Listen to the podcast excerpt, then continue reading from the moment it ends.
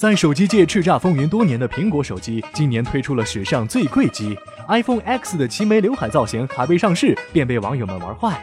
新机型 iPhone 八和 iPhone 八 Plus 又频频与退货、销售惨淡、爆炸等负面字眼同时曝光，原本高贵冷艳的苹果，想必很是闹心啊！一边是苹果质量问题，一边是华为、小米等国产黑马跑出的不菲成绩，今年的智能手机行业似乎比往年更为热闹。苹果手机未来的路是否仍然坦荡荡？我们的国产品牌是否真正迎来了春天？想换手机的你，赶紧听一听秦老师的智能手机大盘点。你好，观众朋友，欢迎您收看这期的秦兽朋友圈。这一期我们聊的选题啊，是中国智能手机的大盘点啊。很多人朋友说，你干嘛现在就开始聊年度大盘点呢？其实因为是在九十月份呢。我们的从苹果啊，iPhone 八到这个 vivo 啊，再到三星，再到小米，再到华为等等等等，主流的厂商的主流的机型呢，在今年基本上已经都亮相了。所以这个时候呢，我们来看一看这个全年的中国智能手机的市场以及它的走势，会给我们一些什么样的启发呢？那么第一个呢，我们要看一看 iPhone 八的这个情况啊。苹果我们知道是全世界最赚钱的这样的一个手机厂商。苹果也是全世界市值最高的这个公司啊，八千三四百亿的美金的这样的一个市值啊。可是，在 iPhone 八推出以后，似乎苹果的过去的这样的一种高定价啊，这样的一种这个惊艳的创新，这样的一个神话啊，那么在这个 iPhone 八之后呢，一下子消散了。呃，苹果的市值呢，不太长的时间里，从八千三百多亿美金，一下子跌破了七千。八百亿的这个美金的大关，整个的啊下跌了五百多亿的这个美金，而更重要的是呢，苹果以前所希望的这种啊，在比如说在销售日啊排起长龙啊等等等等这样的这个情形呢啊都已经一去不复返，甚至连他们的工作人员做好的很多的这个防范这个粉丝啊冲击的这种措施也都这个不起任何的这个作用啊，这是苹果 iPhone 八大家认为。是相当令人失望的这样的一个结果。那么为什么会出现这样的一种情况呢？啊，国外的报告呢，就是说在国外的预订量呢也比以前要少很多。在京东上的这个预订量呢，三天的这个预订啊一百五十万台，而 iPhone 七的时候呢有三百五十万台。根据企鹅智库及京东啊大数据团队发布的这个二零一七年手机消费啊这两个主要的报告呢，那么报告里面说呢，iPhone 的老用户里面只有三成表示呢。会买新款啊？过去基本上都要有五成和五成以上。在目前使用苹果手机的用户里面呢，iPhone 八的发布会开完以后啊，只有百分之三十三点八的人啊，也就大概三分之一的人表示呢，会继续购买苹果的这个新款。那么这个数字呢，跟以前的这个相比呢，是有一个明显的这个下降。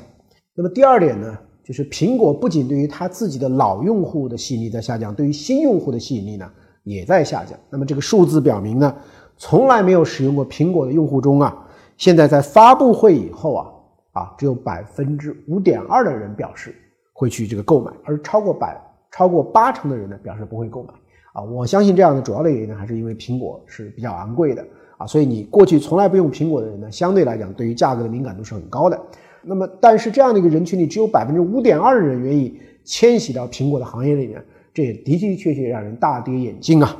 那么第三个呢是非常有意思的一个结论。虽然这个 iPhone X 的起价啊八千三百八十八在中国，但是大部分的有购买意向的啊这样的用户里面呢，都还是倾向于要买这个 iPhone X。大概有多少的比例呢？就是想买的人里面，差不多有百分之六十六点二啊，也就相当于三分之二的人还是想买这样一个。啊，大屏全面屏的啊，这样的一个 iPhone X，这说明了什么呢？说明苹果的用户里面还是有一批核心的啊忠诚的粉丝，对于苹果的这个忠诚度啊，是远远超过对于价格的一些考虑。那么这样的一群对于 iPhone X 啊还是非常愿意去购买的人，他是凭什么要去购买呢？我看了一下，有十几项的这个选项，但是最前面的三个选项啊，也是遥遥领先的三个选项。第一个是全面屏。第二个是面部识别，第三个是无线充电。那这说明呢，苹果自己的一些创新呢，还是得到了原来的忠实用户啊非常非常强烈的一个认同啊。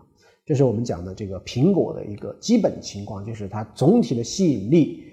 无论对老用户还是对新用户啊，都在下降。但是它的核心的用户，特别是高端的这种用户，其实对苹果的这个忠诚度啊还是很高的。这从 iPhone X 所受到的这个欢迎啊，也能够这个可见一斑。为什么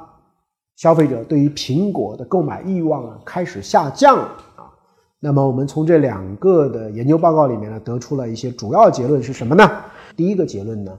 就是大家换机的意愿啊，从全国来看，其实都在下降。但是整体上呢，安卓系统的换机的频率呢是要高于啊 iPhone 的。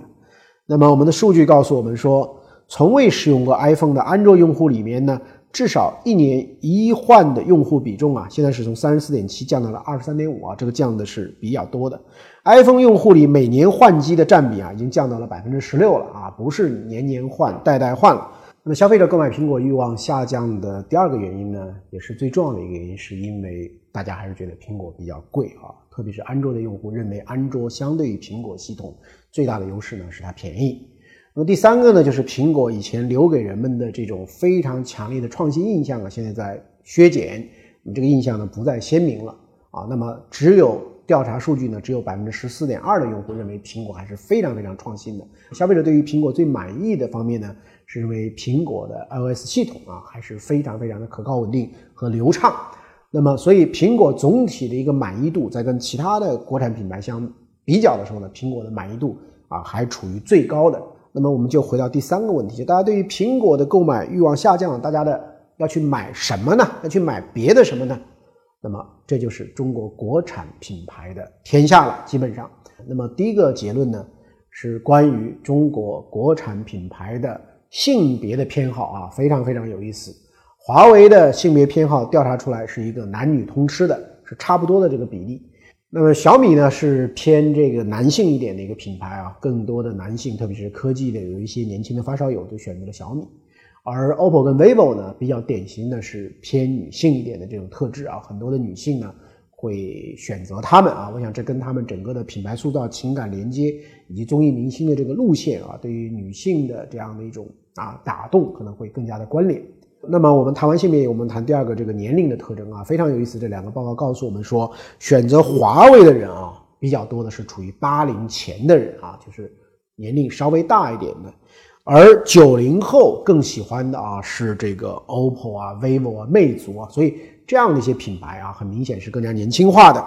在八零后这样一个段位里面呢，华为跟小米啊都有相当大的这样的一个比重啊。那么零零后呢，因为他没有什么财政大权啊，所以他没有特别明显的偏好。这给我们留下一个什么样的印象呢？就是从一个代际的偏好的这个角度啊，年龄更大的人呢会啊八零前会选择这个华为，然后年龄次一点的可能是华为、小米，再次的更年轻的啊可能是魅族、vivo 这样的这种品牌。我想这是一个基本的啊代际的特征。那么第三个特征呢，是跟这个我们消费者的收入特征啊。那么非常明显，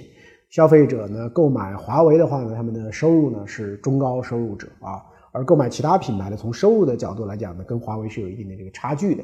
第四个呢是我们的学历的特征啊。那么讲到这里呢，可能有一些品牌就不那么开心了，因为总体的一个趋势呢，就是从苹果那里迁移到中国的智能手机品牌里面的用户。总体上学历是比较低的啊，大概有百分之七十点三啊，都是偏低一点的学历。那么在这样的一个学历构成里面，他们会更多的选择什么呢？选择 OPPO 啊、vivo 和魅族。而在迁移过来的这个本科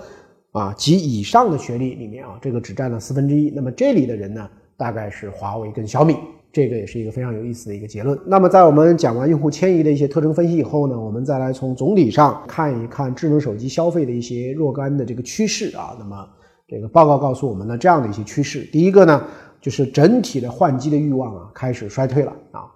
那么，中国智能的手机呢，从最早的时候可能十五到十八个月的这个换机，到后来呢，到九到十二个月的换机。那么这一次的调查呢，就是整个的换机呢会从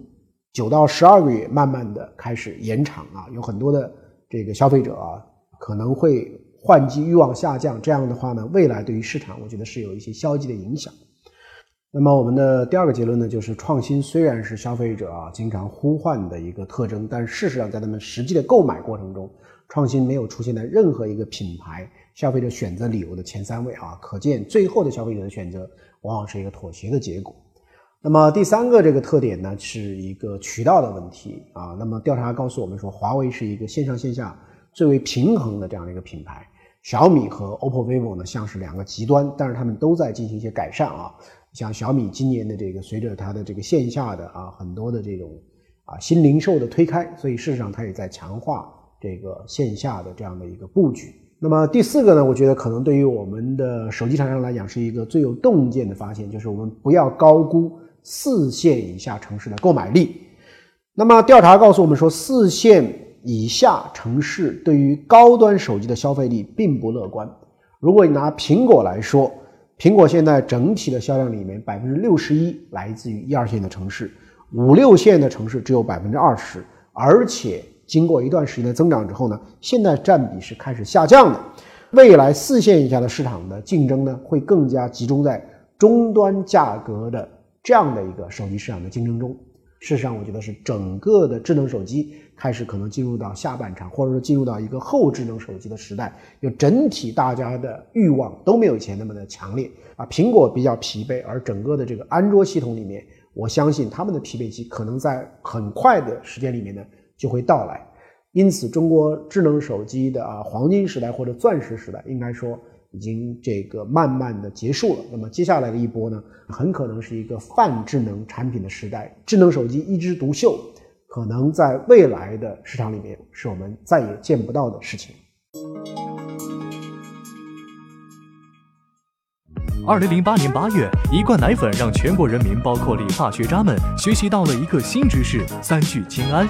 全球媒体聚焦中国乳业，原本默默吃草的奶牛同学，估计怎么也想不到自己竟然还有走红的一天。九年多过去了，当年的零零后都已经会给弟弟妹妹们冲奶粉了，那他们给宝宝们喝的又是什么？为了祖国花朵茁壮成长，秦老师有话要说。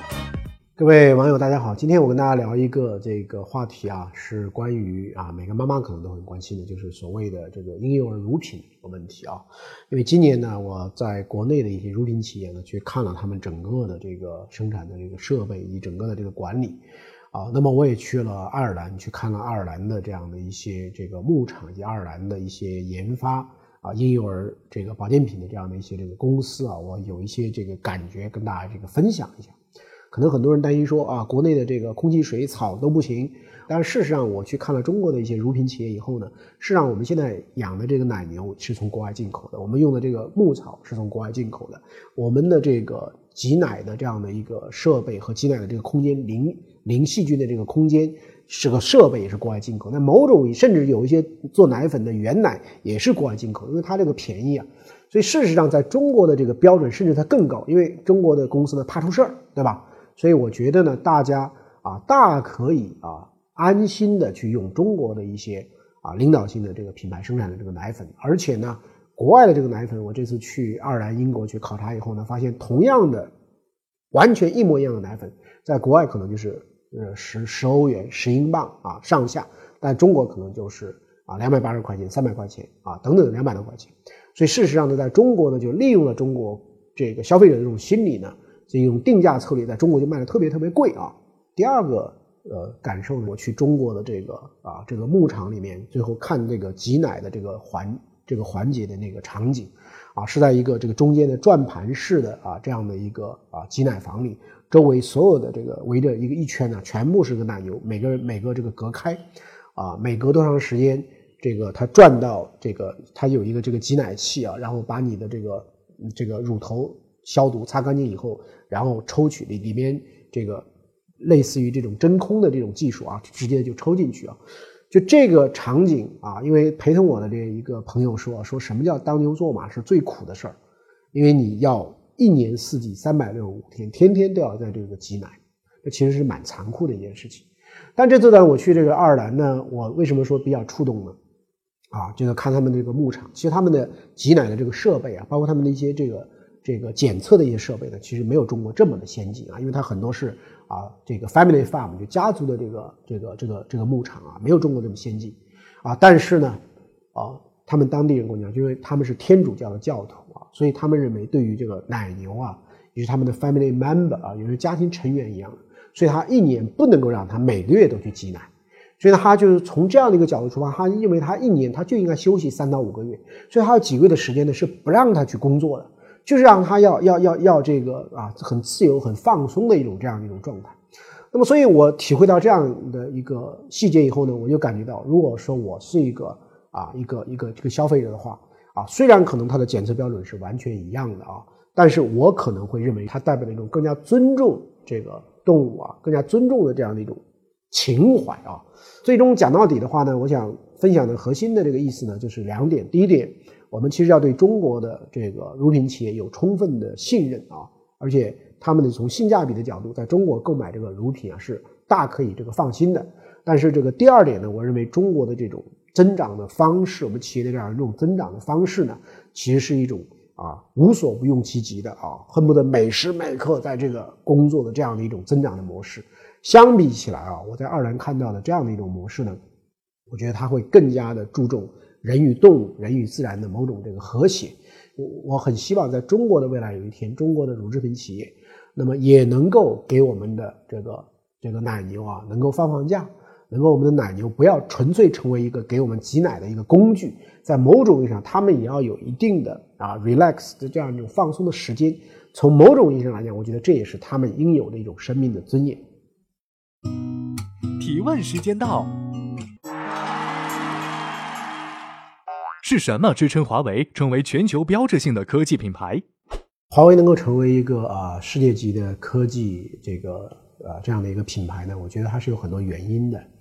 啊，从我的理解看呢，我觉得主要是因为它啊选对了一个行业，把全世界越来越紧密的联系在一起的这个 ICT 的这个产业的投资是极其巨大的，啊，就像我们今天所有人使用的这个跟连接有关的，无论是 PC 互联网、移动互联网等等等等，啊，从这个图文到最后到音频到视频，啊，到直播等等等等，这个流量越来越大，因此呢。跟流量生意相关联的啊，那么你为流量去修管道的这个生意就会变成一个巨大的这样的一个生意，